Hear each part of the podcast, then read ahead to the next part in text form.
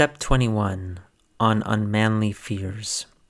So as you go where fright will lay hold of you, put on the armor of prayer.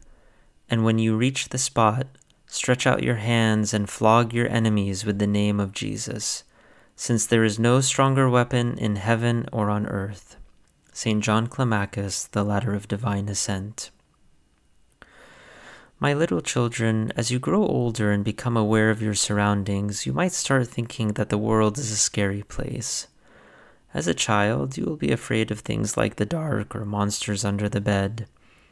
As an adult, you will be tempted by the fear of evil, natural disaster, disease, or terrorism.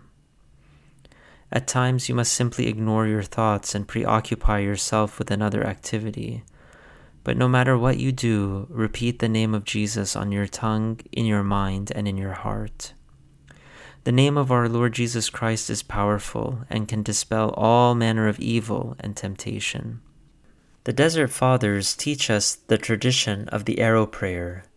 These are short prayers we can repeat in order to experience the constant presence of our Lord Jesus Christ while piercing the devil and his wickedness. The most famous of the arrow prayers is the Jesus prayer Lord Jesus Christ, Son of God, have mercy on me, a sinner. You can alternate this prayer with other phrases like, Lord Jesus Christ, I thank you. Lord Jesus Christ, give me peace. Or as St. Macarius the Great teaches us, simply say, Lord, help. The power of the Jesus prayer is demonstrated in the Gospel when the blind man shouted, Jesus, Son of David, have mercy on me.